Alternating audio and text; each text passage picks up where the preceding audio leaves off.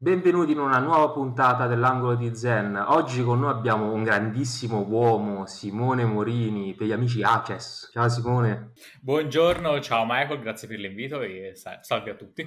Perché grandissimo? Lui ha scritto un gioco di ruolo apocalittico, distruggendo praticamente anche l'Italia quasi, creando dei piccoli omini rospo che lui odia tantissimo, in realtà non l'ha creati lui ma i fan per poi creare ben tre giochi di seguito, una casa editoriale suo, sua, da alcune immagini su Facebook forse ci porterà un nuovissimo gioco. Esatto. Ma lasciamo la parola a Simone. Cominciamo con Nameless Land. Come nasce l'idea di Nameless Land?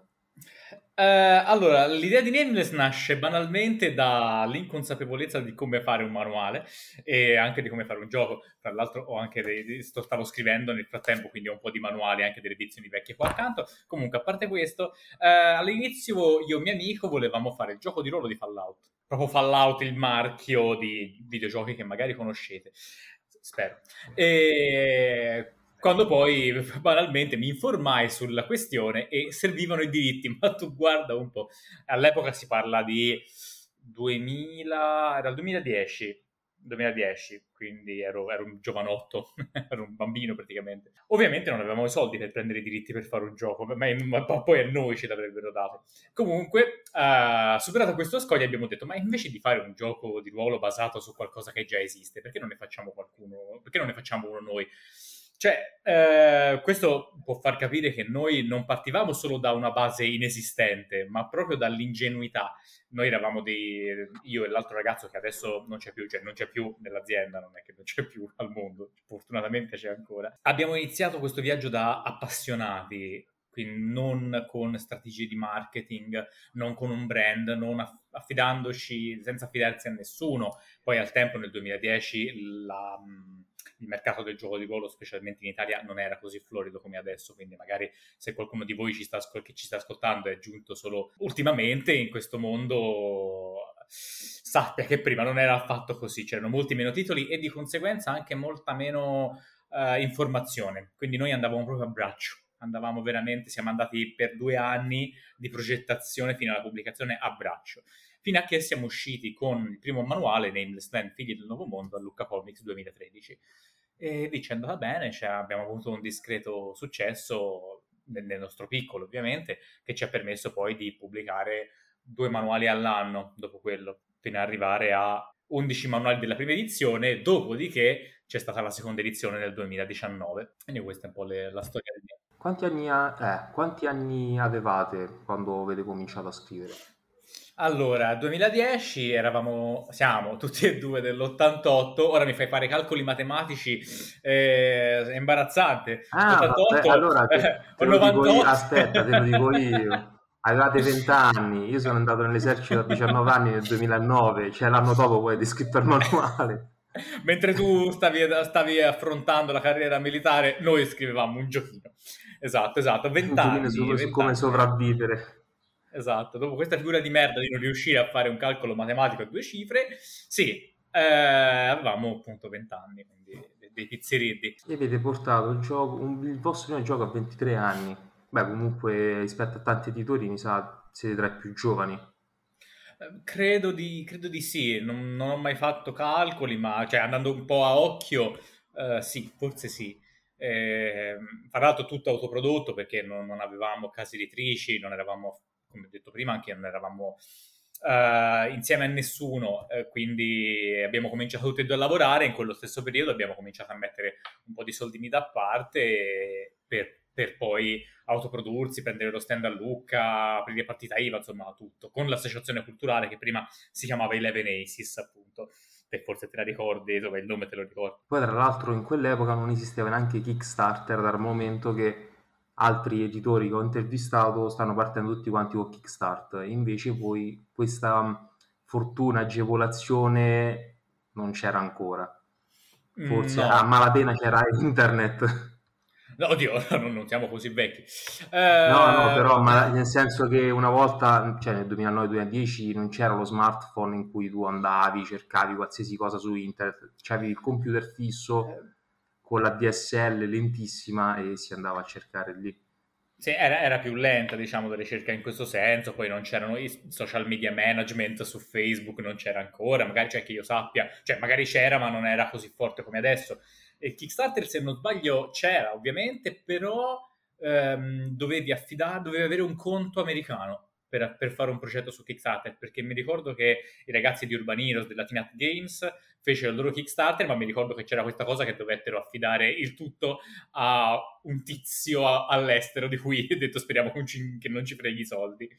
Quindi c'era, però appunto per gli italiani era molto più ostico che adesso. Adesso veramente... Eh, anch'io stesso l'ho fatto l'anno scorso, però sì, c'è, c'è, il mondo adesso su Kickstarter, specialmente in Italia. Infatti l'anno scorso hai portato un altro gioco, ma prima c'è un'altra neonata, The Heavy Sugar. Esatto, nel 2018 è uscito il nostro secondo gioco di ruolo, Heavy Sugar. A quel tempo ero già solo io che mi, che mi occupavo di tutto, poi l'altro ragazzo ci siamo eh, sciolti, separati. Ho continuato con la linea editoriale di Nameless, ne ho aggiunta un'altra, Heavy Sugar, nel 2018, poi nel 2019 con eh, la seconda edizione di Nameless e nel, l'anno scorso Anglorious, quindi poi da quella via ho, pre- ho preso un pochino il via e mi sono distaccato dalla linea editoriale singola per cercare di espandere un po' che erano, quelli che erano i miei progetti da, da diverso tempo. Hai aperto la tua casa editoriale. Quando hai deciso effettivamente di voler aprire la casa editoriale? Non immagino da quando tu hai cominciato con Nameless Land, perché comunque è stata aperta dopo, però immagino che l'idea sia già stata balenata lì.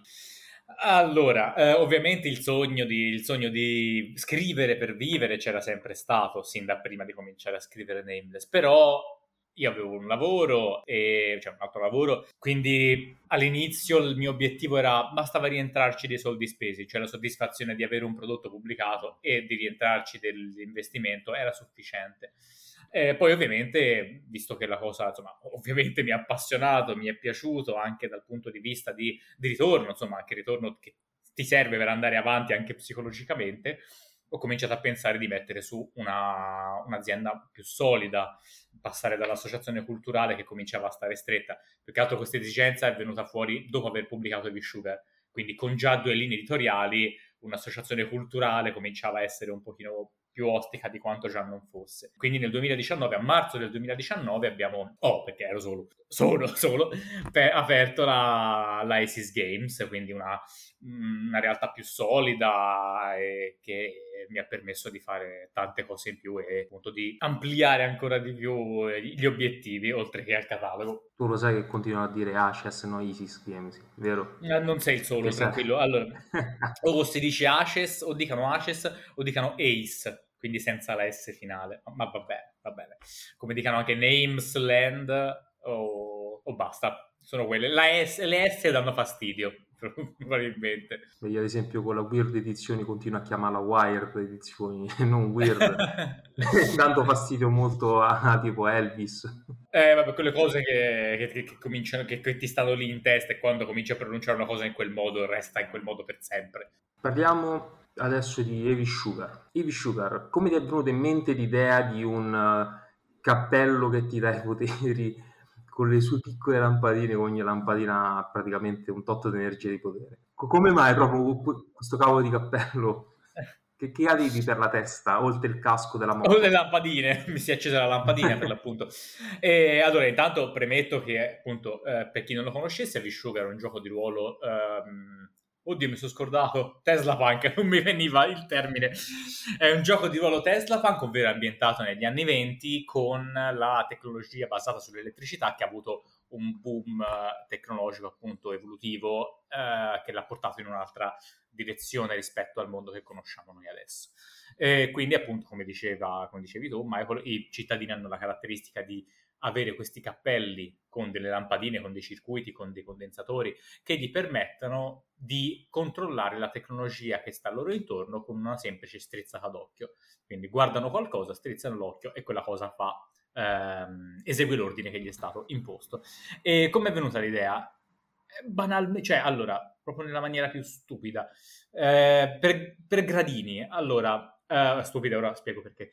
Eh, ero al lavoro ho detto, ma voglio fare un altro gioco, però, cioè, dopo 14 manuali di Nameless, 10, a quel tempo erano 9, dopo 9 manuali di Nameless però, cioè, cioè, mi dispiace mettere i giocatori sempre più nella merda, perché non diamo, voglio fare un gioco che faccia il contrario, che permette ai giocatori di mettere nella merda quello che gli sta intorno. Infatti i giocatori sono tipo dei disturbatori, dei gemmer che appunto creano il caos controllando tutta la tecnologia che li circonda. Quindi l'idea è partita da quella. Poi ho detto, ma in che periodo storico? Un periodo storico bello, affascinante, che non è stato trattato più di tanto. Gli anni 20. Ok, e come fanno i giocatori a metterlo nel culo al mondo di gioco negli anni 20? Boh, ci vuole qualcosa di strano. Boh, ci metto dei robot, ma magari dei robot che si possono controllare. Quindi è venuto tutto, ehm, cioè addirittura l'idea del blink, della strizzata d'occhio è venuta proprio dopo aver fatto tutto il mondo di gioco. Eh, quindi un, sono stati dei gradini, una, una scalinata che è, era cominciata dal niente e mi ha portato verso il, l'obiettivo che era appunto creare un gioco dove i giocatori facessero i padroni e non il mondo facesse da padrone sui giocatori. Quindi eh, non c'è un filo logico nella creazione di Sugar. Eh, c'è anche creato il regolamento ben specifico che ricordiamo che Nameless Land comunque era un sistema di 100 system molto ripreso anche da um, richiamo di Cthulhu, mentre in uh, Every Sugar il sistema è proprio creato da te, fondato da 6, le fish e si gioca con le fish a scommessa. Poi da lì hai cambiato totalmente genere ulteriore e secondo lì hai pensato, dopo che sono morti tanti personaggi in Nameless, sono morti tanti personaggi di Sugar, cosa faccio? Per me questa qua è il concetto dell'idea come ti è venuta per Anglorious sì, più o meno. Sentiamo da te, come ti è venuto in mente? Allora, una delle, delle, componenti era sicuramente la morte dei personaggi, non tanto ai miei giochi quanto ai miei personaggi, che io ho perso una marea di personaggi nel corso della mia carriera da giocatore di ruolo, specialmente in giochi fantasy. Allora, um, premetto, il fantasy a me non mi è mai piaciuto, cioè io detesto il fantasy, abbastanza, mi sta abbastanza sulle scatole, però mi piaceva uh, l'idea di fare un fantasy che sfottesse un pochino il fantasy, però non in maniera classica, cioè non la, la classica parodia di un mondo fantasy. Eh, adesso ci ho messo una, gran, una, grandissima passione che mi accompagna dal 1998, che è quella di Medieval, del videogioco della PlayStation 1. E, e praticamente le due cose si sono fuse, il concetto del, della morte, dei non morti un po' scanzonati che tornano, del, um, un po' la passione verso i film di Tim Burton o verso film anche come L'Armata delle Tenebre. E queste due cose sono incontrate a metà strada. Cioè, da una parte ci avevo sempre avuto l'idea di fare un fantasy un pochino, più, un pochino fuori da, dai canoni. Dall'altra, questa passione un po' nostalgica verso i titoli che ho elencato mi ha portato a dire: Ma se fondo queste due cose, oh mio Dio, viene una cosa che mi piace un sacco. E da lì ho detto, oh cavolo, ma posso rimettere in vita tutti i personaggi che mi sono morti? Cioè posso fare tipo 10 schede solo andando a memoria con i personaggi di D&D.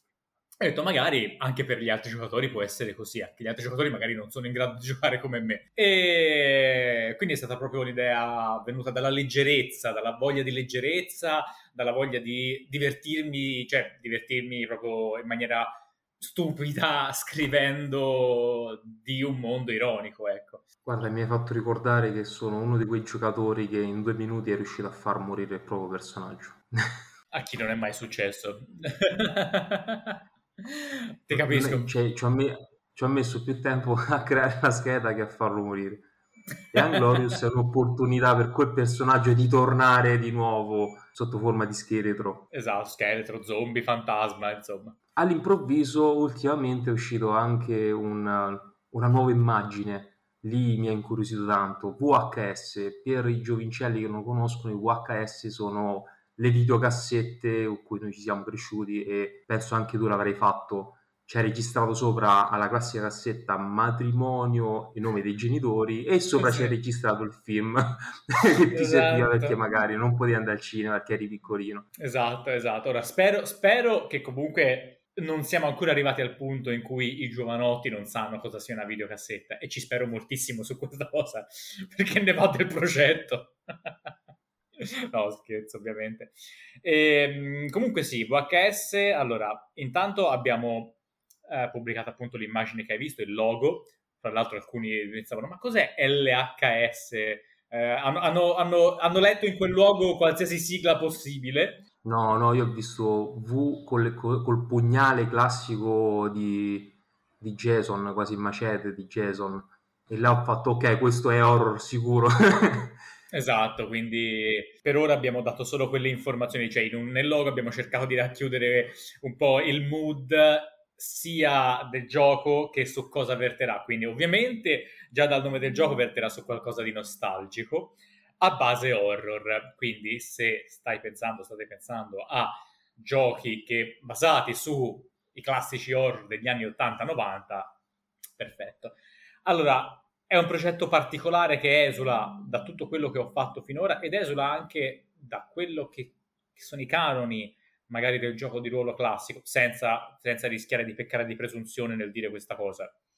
Ehm, però appunto è una è sia un progetto nuovo che appunto verterà su questo, su questo tipo di ambientazione, ma avrà delle dinamiche, oltre a delle dinamiche anche un, uh, un formato molto particolare. E non aggiungo altro, non c'è neanche Vincenzo. Di solito quando io faccio le interviste o parlo dei progetti futuri c'è Vincenzo Praticò che è il, l'art director che appunto è sempre lì pronto a, dir, a mandarmi messaggi con su scritto stai zitto, non dire niente, stai zitto, non dire di più e lì mi chiede, ora non c'è, quindi devo cercare di avere dell'autocontrollo e non dire altro. Quindi qua mi zittisco. L'unica cosa che dico è che appunto uscirà tramite Kickstarter nella prima metà del 2022. Il Kickstarter uscirà nella prima metà del 2022. Dopodiché non aggiungo altro. Anche lì, Vincenzo, com- come l'hai conosciuto? Cioè, lui, tu sei toscano, lui è di Roma. Vincenzo l'ho conosciuto nel 2016, a Lucca Comics 2016, eh, in maniera molto classica per un disegnatore, insomma, perché io comunque eh, allo stand sono sempre venuti molti disegnatori a lasciare il loro portfolio per farsi conoscere e magari per um, per, appunto, per futuri ingaggi, appunto. E Vincenzo Praticò arrivò con il suo portfolio. Eh, mi ricordo c'erano due immagini che mi hanno convinto a dire sì, lo voglio, come fosse un matrimonio. Era una tipo era Roma post-apocalittica dove si vedeva sullo sfondo il Colosseo, se non sbaglio, e tipo due pande, o una Fiat Panda e una Ford, che tutte corazzate che si scontravano tra loro. E già lì, vabbè, stupendo. E poi un'altra era una, un'immagine dove si vedeva tipo la vuoto Interceptor di Mad Max, eh, un po' da dietro su uno sfondo, anche quello desertico, post-apocalittico. Quindi mi piace pensare che se anche lui non avesse avuto la passione nel disegnare, che poi ovviamente anche tutti gli altri disegni erano belli, però a me mi hanno colpito quelli, essendo ovviamente. Quello delle Wanda, secondo me, Vincenzo era lì, ha visto un incidente di fronte al Colosseo e l'ha disegnato. Eh. Esatto. a Roma potrebbe essere anche questo. Immagino. Ehm, e, quindi da lì ho detto: no, vabbè, eh, sì, cioè ti conta. No, nel 2015, perché poi il primo manuale lui l'ha disegnato per me nel 2016 e da lì è sempre stato accanto a me, non solu ma ha anche disegnato tutte le cover degli ultimi giochi che abbiamo fatto. Quindi tutte le cover di Heavy Sugar, a Glorious, la, nu- la seconda edizione di Nameless, le ha tutte disegnate Vincenzo. E ha, ha anche fatto continua a migliorare di anno dopo anno in maniera fantastica, epocale, cioè è un, è un mostro. Simone, ultima domanda. Sì. Prima ancora di Nameless Land, cosa facevi? Allora, io eh, ho sempre avuto la passione per, per la scrittura. Io ho, un, um, ho scritto un romanzo che fra l'altro ho riletto recentemente e sto cercando nel tempo libero, poco tempo libero, di riscrivere in maniera un pochino più adulta, perché quello è ancora più lontano, quello è il 2008, 2006-2008. E poi ho fatto un paio di ambientazioni di CDR con le quali ci giocavamo in casa con l'altro ragazzo con cui abbiamo scritto Nameless. Una, una, era ambientata in una metropoli, anche quella però molto eh, demoniaca, insomma, con angeli e demoni che si scontravano fra loro. Uh, misto fra Sin City e Constantine. E un'altra invece era di zombie, di zombie uh, fatta dopo aver giocato una campagna a Sine Requiem eh, mi, era, mi, era, rimasta, io ho sempre, ho sempre, avuto la fissa degli zombie, ma mi era rimasta la voglia di un gioco di zombie più classico, quelli dove spari in testa e muoiono. Poi ho scritto un pezzo, frammento di libro game, insomma, pass- saltavo da un progetto all'altro finché non, finché non mi sono fermato in Nameless. Però magari un giorno li riprenderò tutti questi progetti. No, sarebbe impossibile. Non lo so, con te secondo me potrebbe diventare possibile. Cioè comunque tu hai avuto sì Nameless Land che ti ha, ti ha portato tanto tempo, ma dopo nel 2018-2020 cioè, hai avuto un boom, hai scritto altri giochi, un altro sta per uscire su Kickstarter. A me nel romanzo portacelo, dai, ormai sono curioso di sapere cosa è scritto su quel romanzo. Potrebbe essere una cosa più recente di quanto, di quanto non, non, dica, in realtà. Simone, io ti ringrazio ancora e se l'intervista vi è piaciuta ricordatevi di lasciare un like, di passare su Spotify e presto usciremo anche su YouTube. Grazie a tutti per averci seguito. Simone, grazie veramente tanto per l'intervista e un saluto a tutti quanti.